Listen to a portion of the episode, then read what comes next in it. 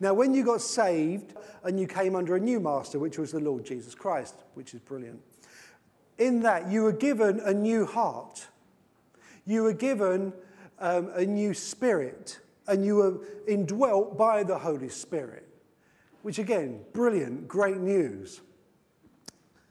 Something that didn't happen though, and unless you had a very different experience to everyone else, the next morning when you woke up, it was still you.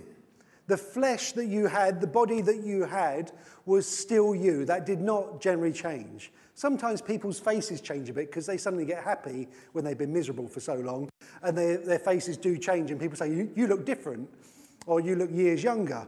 Um, but ultimately, your body is the same. There is a day, we look forward to it, when our bodies will be renewed, we'll be given a new body um, that all the aches and the pains and all the problems will be done away with. And we don't know what that body's like, but we just trust it's going to be excellent.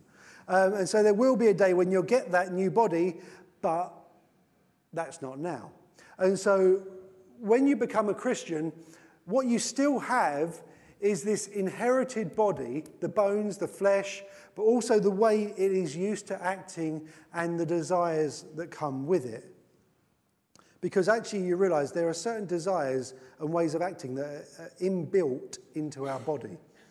Just like how um, an addict, for example, their craving is not just a mental thing, it's not just a spiritual thing, but it's a flesh thing and it craves uh, things in the body.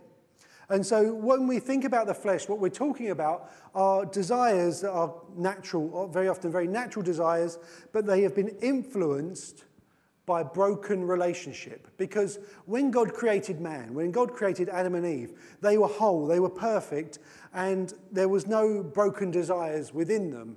All their needs were met. Their security, their acceptance, their significance was met in God. They weren't thinking, where's my next meal coming from?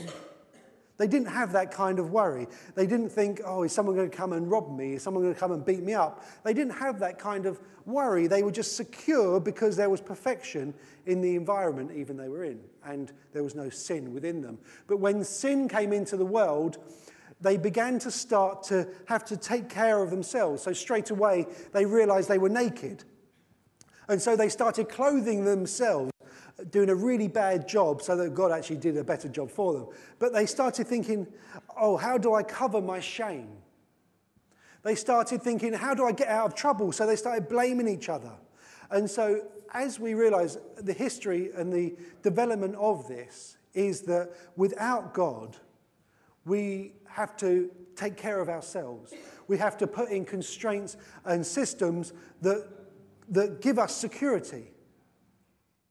And so, for example, to make you feel more secure, would it make you feel more secure in life if, if I said, here's £100,000 to go in your bank account? Would that make you feel more secure?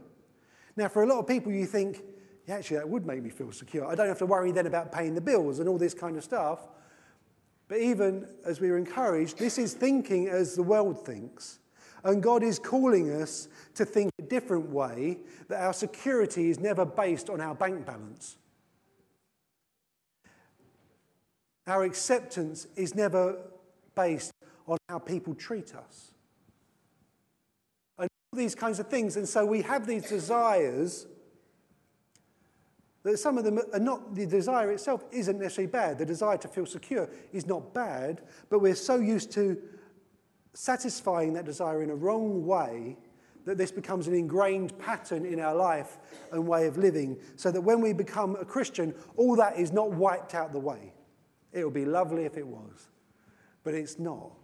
And we still have this flesh, we still carry it around it. And the thing that was on my heart for us this morning is to realize that a lot of the time Christians are trying to walk after God, hungry for God. But they don't realize they've got this handicap of the flesh. And they have not dealt with it. And so their walk is hindered. And sometimes you might feel like, oh, you know, I'm passionate for God. I want God. I'm going for God. But there's always something that is knocking you back and, and bringing you down. And the thing that God put in my heart is because often we don't deal with the flesh. And so when we look at the scripture I read, it said, Walk in the spirit, and you will not gratify the desires of the flesh. Because the desires of the flesh are against the spirit. And so there's this battle going on. It says, I want to do what's right, but I find I'm not doing what's right. And so we have to understand how we can walk in a way that is free. Because God desires for you to walk in a way that is free, that is life giving, that is whole. And if that, if that was the gospel, just try your best, but you know, you've, you can't really succeed, then that's not much good news because there is good news. And that's not how it needs to be. And that's not how it should be for a believer. But we must realize that if we are left to our own devices, if we do not follow God, then ultimately we will sin. If we think about it, there's a famous story where Jesus is in the Garden of Gethsemane just before he's going to be crucified, and he says to his disciples, Stay up and pray with me this hour. And he goes off a little bit, and they're left on their own, and they all fall asleep. And he comes back to them and says, What are you doing? You're falling asleep. This is really important. He's, I feel like he's almost like, Don't you understand how important this is right now? And he says he goes off again, and then they fall asleep again. And then they come back and they're like, Oh, sorry. And he's like, Don't worry, it's too late. Here come the Romans. And there's this, as he says, he says, The spirit is willing, but the flesh is weak. And we can be in that position where our spirit can be very willing, but our flesh can be very weak. And we need to work out what do I do about that? So if we think about what does it mean to crucify the flesh, because this is what Paul said in verse 24 of Galatians 5, said those who belong to Jesus, Christ Jesus, have crucified the flesh with its passions and desires.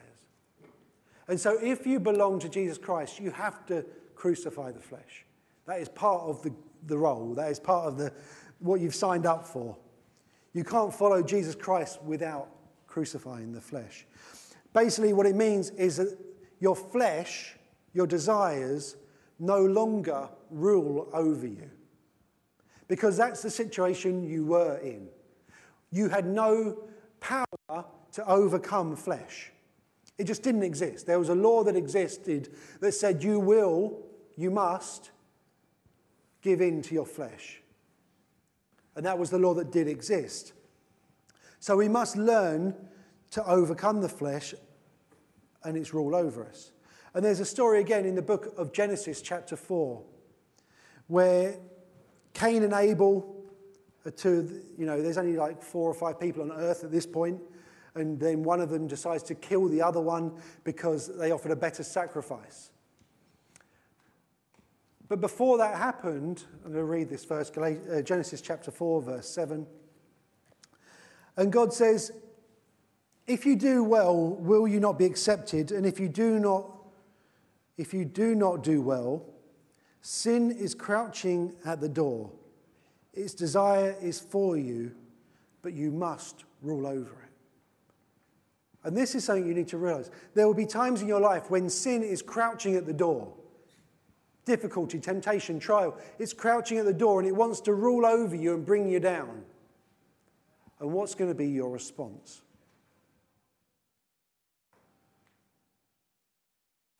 Something I learned growing up, because again, in your life, it's very natural to have desires. It's very natural um, to want things. And, and growing up, obviously, you have a lot of desires and urges, all those kind of things. And Jesus uh, sorry, I went and as a Christian, you're saying, I want to live rightly, I want to live purely, I want to live before God. And, and I was praying to God, God, God, will you take these things away? Take these difficulties away, take these trials away. I don't want to deal with it. And, the, and God was like, No, I have done everything you need to overcome. I don't need to take it away. What you need to do is to choose to follow me. And sometimes we can say, God, will you take this away? But often God is saying, No. Will you choose to follow me in the difficulty? We want to get out of the situation. God say, No, will you choose me in the situation? Because the truth is, many wanted to follow Jesus. Many were really interested. They were like, wow, this guy's amazing, does wonderful miracles, he's doing many things. And then when it came to the crunch, he said, okay, leave this and follow me. They were kind of like, well, I've just got to go and do this. I've just got to take care of this. I've just got to go and say goodbye to so and so. I've just got to go. I've just got to. I've just got to. I've just got to. But, but, but, excuse, excuse, excuse. And we can live our Christian life like that, where God is saying, Will you come and will you follow me? Will you give your all to follow me and do my will? And it's like, Yeah, yeah, I really want to, but I just need to take care of this first. And those are the desires of our flesh. Not that they're necessarily evil things, like I need to go and say goodbye to my family. Your family's not evil. But God's saying, Will you put me first? As he said, Seek first the kingdom of God, and all of these things shall be added unto you. It's not that God doesn't care about these things, but he's saying these things will only be fully satisfied, realized if they're done in the light of my kingdom and in light of who I am. And if God is not first, then those things will be your God instead. And so we need to understand how we can overcome it. If you want to turn with me to 1 Corinthians chapter 9.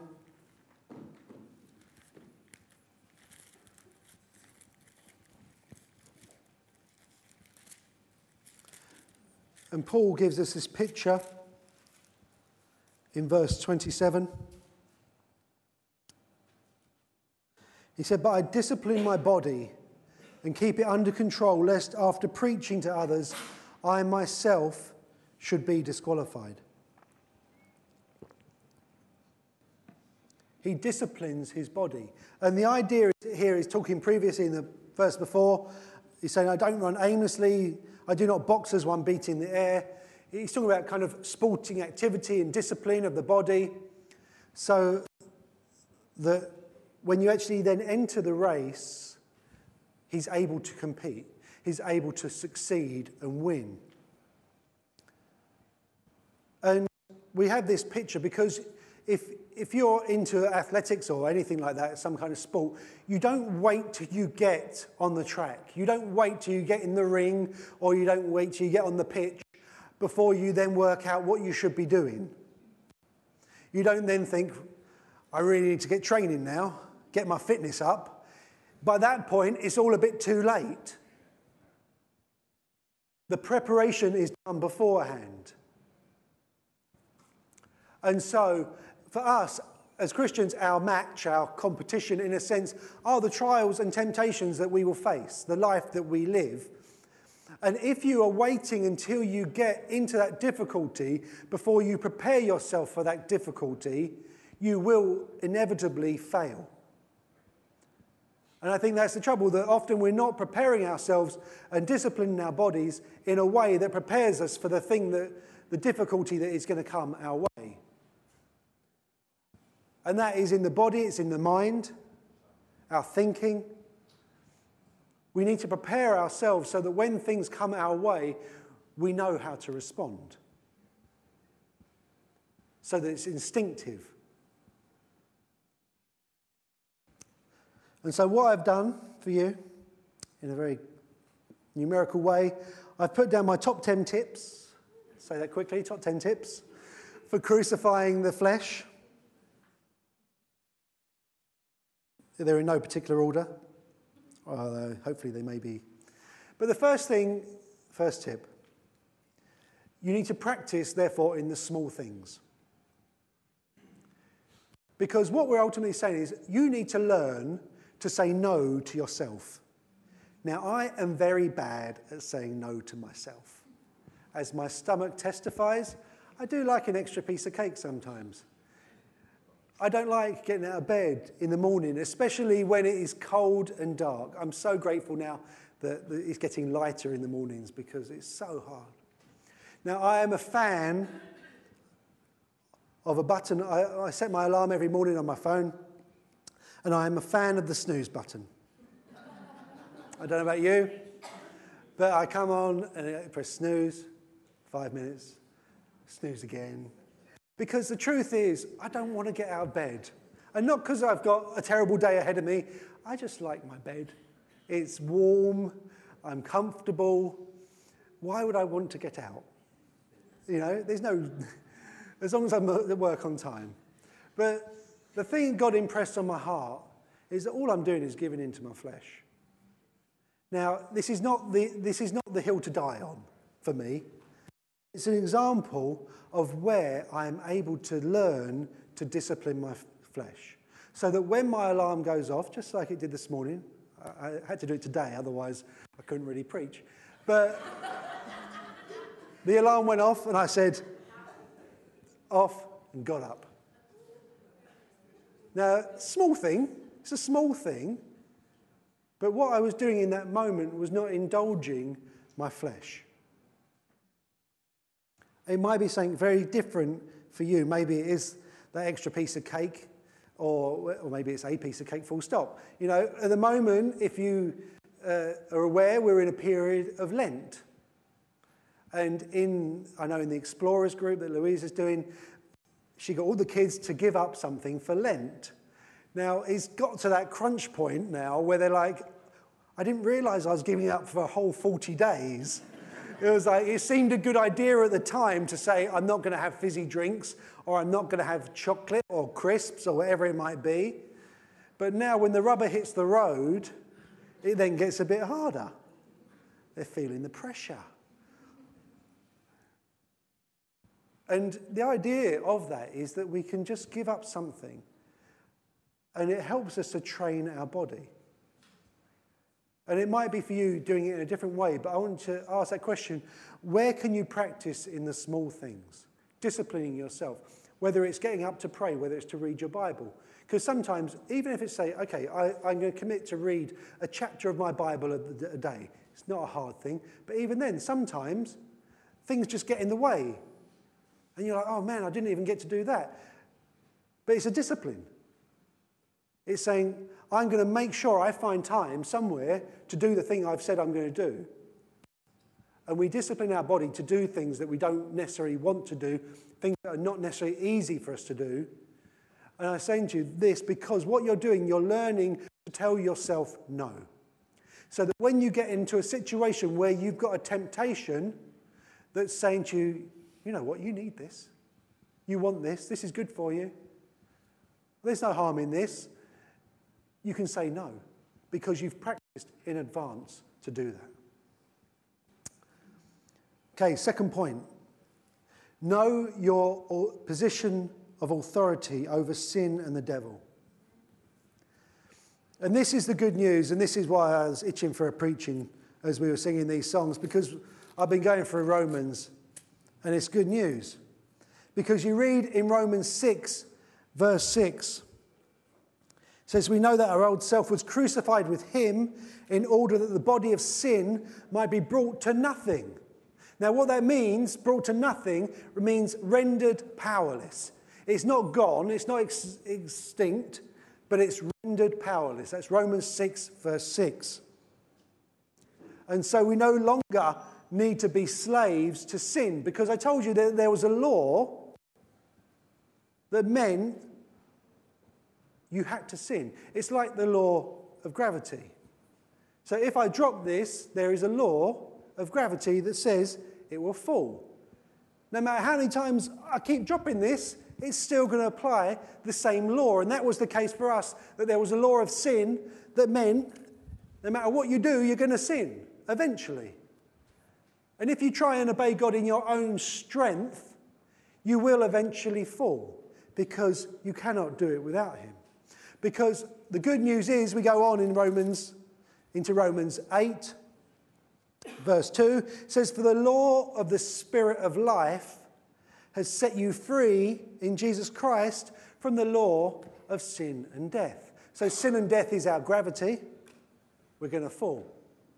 But there's a new law for those who are in Christ, which is the law of the Spirit of life. And I flew to India in an aeroplane that had the law of gravity applying to it, But there was a greater law, which is the law of aerodynamics. I do not understand all that. Um, but by faith, I get in a plane and I go. I'm sure there's more about it than just what I've said. Um, but the truth is, there's a greater law that applies. And so the law of gravity has not been suspended, but it is, is succeeded by a greater law. And that is the truth for a Christian. You, the law of the spirit of death, sin and death is still there, but you have a greater law, which is the spirit of life, which means you no longer have to give in to sin, and you have power over sin. You didn't have power before. You couldn't say no before. It was inevitable. But now it's no longer inevitable. But if we follow the spirit, we shall not fulfill the lusts of the flesh. Amen? Hopefully that's good news to someone. Um, and then, so we have authority over sin. So I've been in places where I thought, I might as well give in to sin because I'm going to sin eventually. And that's because I'm thinking as a man thinks, because I'm thinking according to the law of sin and death. But the truth is, you don't have to give in to sin if you submit yourself to God. And this is the truth about our authority over the devil that I hopefully am hammering home to you almost, I feel like every time I speak. James chapter 4, verse 7 says, Submit to God which is our first thing. We have to submit to God because we can't do any of this if we're not submitted to God. Resist the devil, and he will flee. There's clear authority given to those who are submitted to God. We must learn that we cannot tell the devil to flee if we are not submitted to God. That will not go well for you. But to God, resist the devil, and he will flee. So you have authority over sin, you have authority over the enemy. Number three, don't be in the wrong place. Because we can sometimes just get in the wrong place and do the wrong thing. And if you read in 1 Peter 5 8, again, a very famous verse be sober minded, be watchful. Your adversary, the devil, prowls around like a roaring lion, seeking someone to devour. Because I've said to you, the devil doesn't have authority if you're submitted to Christ, but if you are putting yourself in positions that are not where God wants you to be, then the enemy is prowling around like a lion and you're fair game. So if you are finding yourself putting yourself in places that you know you shouldn't be, you are susceptible to the devil. You are susceptible, susceptible to the flesh. Because if you have that picture of the lion, the lion will seek those who are isolated. They will seek those who are not with the pack, who are not where they should be, and he will devour. So don't be in the wrong place. Number four, deal well with your thoughts. Going back into Corinthians, 2 Corinthians chapter 10, verse 5. Says, We destroy arguments and every lofty opinions raised against the knowledge of God and take every thought captive to obey Christ. We take every thought captive. You know, you have thoughts. Things come into your mind. This is temptations. Temptations are temptations. There's nothing wrong with temptations. But the question then is how you respond to that temptation. That is the real issue. And God is saying you need to take every thought captive to the truth of Christ, to make it obedient to Christ. Because, as I'm saying, your flesh, you will have thoughts that are used to happening outside of your relationship with God. That you are used to acting in a way, behaving in a way, providing for yourself in a way that is separate from God. And God is saying, no, you need to now check that thought and bring it into obedience to Christ, to take it captive. I had this phrase, I thought, an unchecked seed will produce wild fruit. An unchecked seed will produce wild fruit. And sometimes we have these things, we have a thought, and we just let it sit there. We let it drift. We let it embed somewhere. We don't take it captive. We play with it a little bit. We toy with it. We give it ground. We give it air. But God is saying, no, you need to take this captive. You need to lock it up and throw away the key. You need to reject it and get it out. Call it out for what it is. So don't play with your temptations, but bring your thoughts in line with truth. So you get a thought, you say, Is this true? Is it true? Is this what God thinks? Is it in line? So when you say, I need this, there's a very famous story with if I remember the names correctly, Jacob and Esau. And Jacob, uh, uh, Esau's been out in the field doing a lot of work. And he comes in, and Jacob's just been sitting there doing a bit of cooking. And you know, when you come in and it smells so good after a long day's work, and the food's there, and he's like, I want the food. And he says to Jacob, I will exchange my birthright for this bowl of food. Because if I don't get it, I'm going to die. And you think, what an idiot. Now, he might have been hungry, he might have been tired, he was not going to die. But there's times in our bodies, in our flesh, in our desires that we think, if I don't have this, I'm going to die. And it's a lie. If I, I, you can think that when I was in India, I think if I don't get my clothes, I'm going to die. What will people think of me? Who cares? Who cares? I might smell a little bit. Who cares? Hopefully, the fragrance of Christ through the preaching of the word will overcome the smell of the body. so, you bring your thoughts in line with God's truth. And if it's not in line with God's truth, you kick that out. You have nothing to do with it.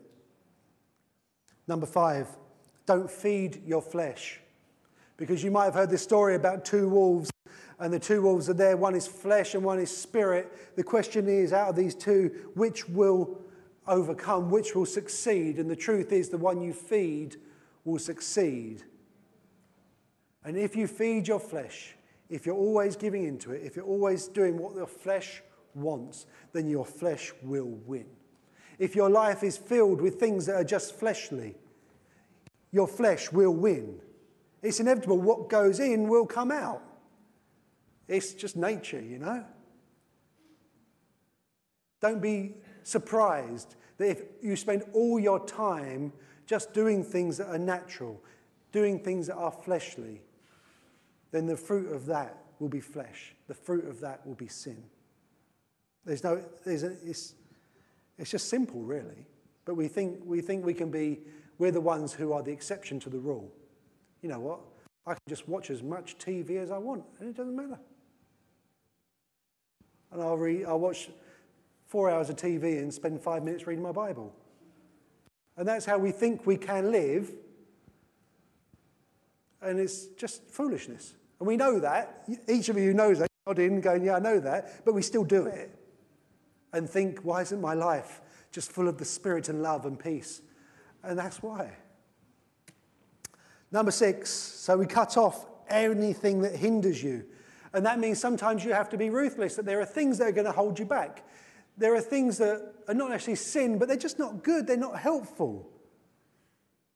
Cut them off, kick them out, because our goal is the upward call of Jesus Christ. That is our goal. And maybe you've got the wrong goal. And you're not, the aim is not to win the race. And we live in a society where it says, as long as you turn up and, you know, participate, here's an award for participation. We don't, I don't want an award for participation. I want to succeed. I want to achieve what Christ has called me to do.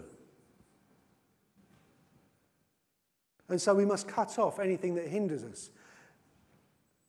There's, uh, there's a phrase, I think it was in rowing, it says, whenever they made a decision, the question they asked themselves was, does it make the boat go faster? So when it's, shall I have a Big Mac tonight, does it make the boat go faster? they were athletes, we're not, so that's all right. You can have a Big Mac. But the question is, does it make the boat go faster? Does, does it achieve my goal? Does it help me achieve my goal? Number seven, look for your way of escape. And this is a great promise that God gives us in 1 Corinthians 10.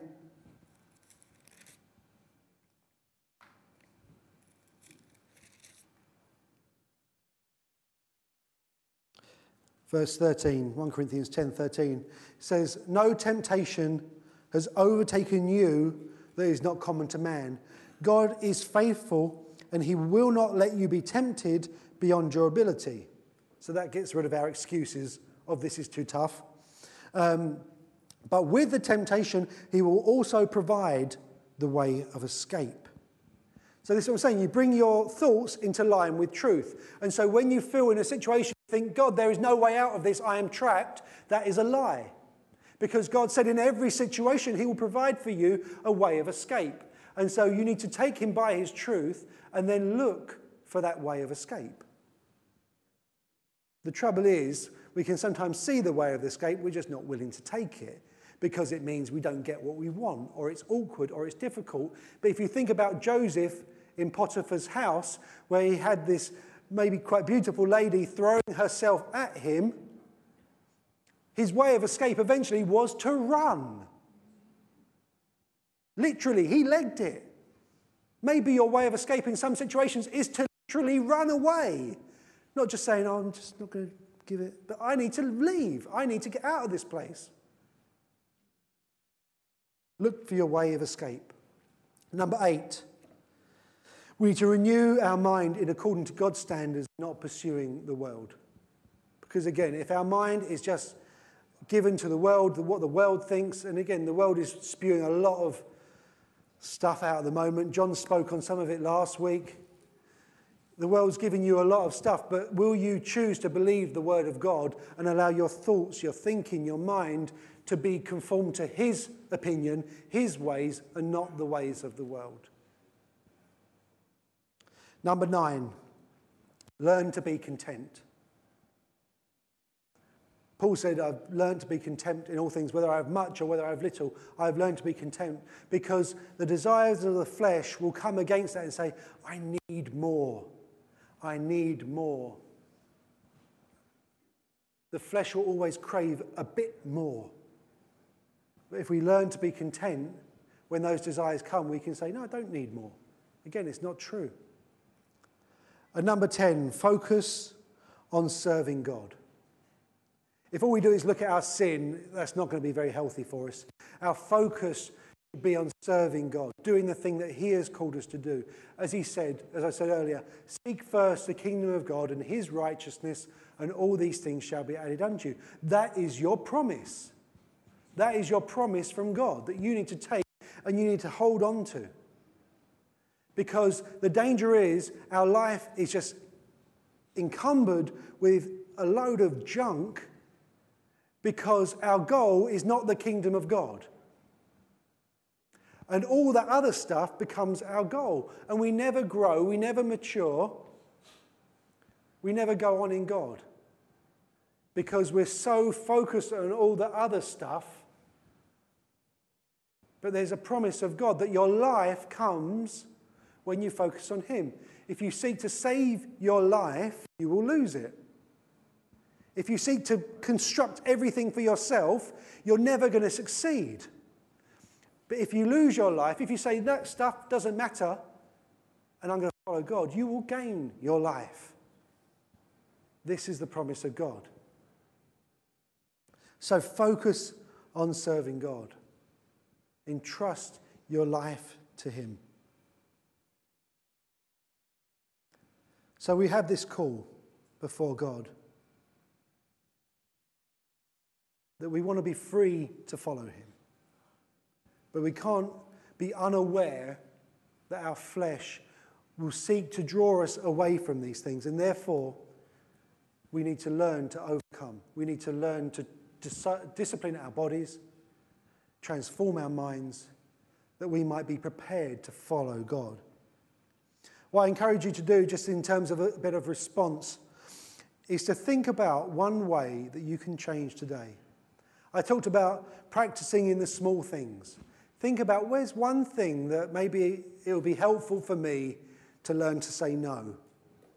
We're not talking about the big battle, we're talking about the little battles. You know, the things that, you know, generally it's quite easy but sometimes you, you just don't tend to give in, you just tend to just do that thing.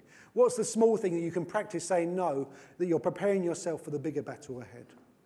Don't think about too many things because we can say, right, I'm going to do it in this, this, this, this, and we list off 20 things that we're going to then do, and you will fail because, you know, that's how we are. Start small and build and discipline. Just like if you were starting to go and do a marathon, you don't start by doing a 26 mile run. You start by doing a couple of K or something like that, you know? You start small. and you build up, but you do build up. So think of one way in which you could change today. We need to give ourselves fully to God. And I felt that in our worship today as well, that there was that call uh, based on the wonders of what God has done for us. The response, just like the response of Isaiah, which say, Here I am, send me. It's that fully, fully given over to Him. And maybe, again, it's very interesting because I don't think we're ever fully given to God. We think we are, and then about a year later, we realize we were never fully given in that time because we, but it's a growth. It's something we, we move into. But in your mind, is there anything today that you're withholding? And I encourage you to fully give yourself to God and lay down those other things that are seeking to distract you from Him. And the last thing, and I love this, is to apply the sword. We need to apply the sword. It says in Ephesians 6 to take up the sword of the Spirit, which is the Word of God. I love that, that you've got the sword of the Spirit, which is the Word of God. I don't really understand. All I know is that you've got this thing that's a weapon that's very sharp, and you've got the Spirit and you've got the Word, and it's all there together, and we take it, and that's good for cutting things. That's good for hacking at things. And so, where you've got these things that are hindering you, we take the sword of the Spirit, which is the power of God, and we cut off. We take the truth, the Word of God, and we cut off the lies. And we say, These things are not going to hinder me anymore. I am a child of God, and the purpose of God in my life is to walk free, and I will not come under the slavery of sin in my life. I will not give in to the flesh, but I will walk free. And if I fall, He is merciful, and He will restore me and forgive me. But that my aim, my goal, is the upward call of Christ to follow Him, to serve Him.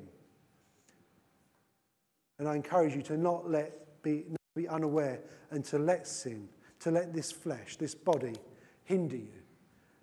If anything, make it work for you as you go and you, you glorify God. Amen. Let's stand, actually. I just want to pray for you. Let's uh, exercise our flesh and stand up if you can. Sometimes our flesh doesn't want to be obedient.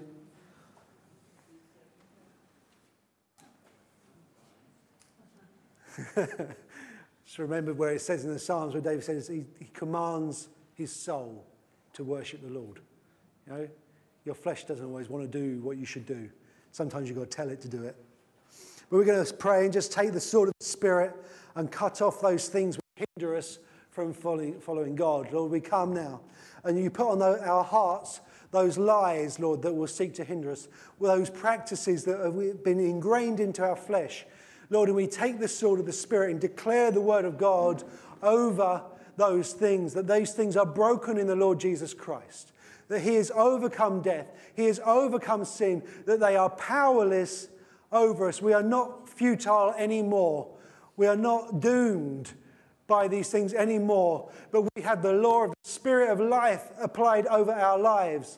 That means we are free to serve God. We are free to follow God. And the question today is will we choose to do so? May we say in our hearts right now, I, I choose to follow you, Lord. I choose to say no to those things that will hinder me and bring draw me back. And I choose to seek first the kingdom of God and I choose to seek first his righteousness. And I entrust all the other things unto you, Lord God, that I might be free to glorify you in my body, that you might receive the glory that is due your name. Here I am, send me, Lord. Here I am, send me. May that be our cry in your heart this morning.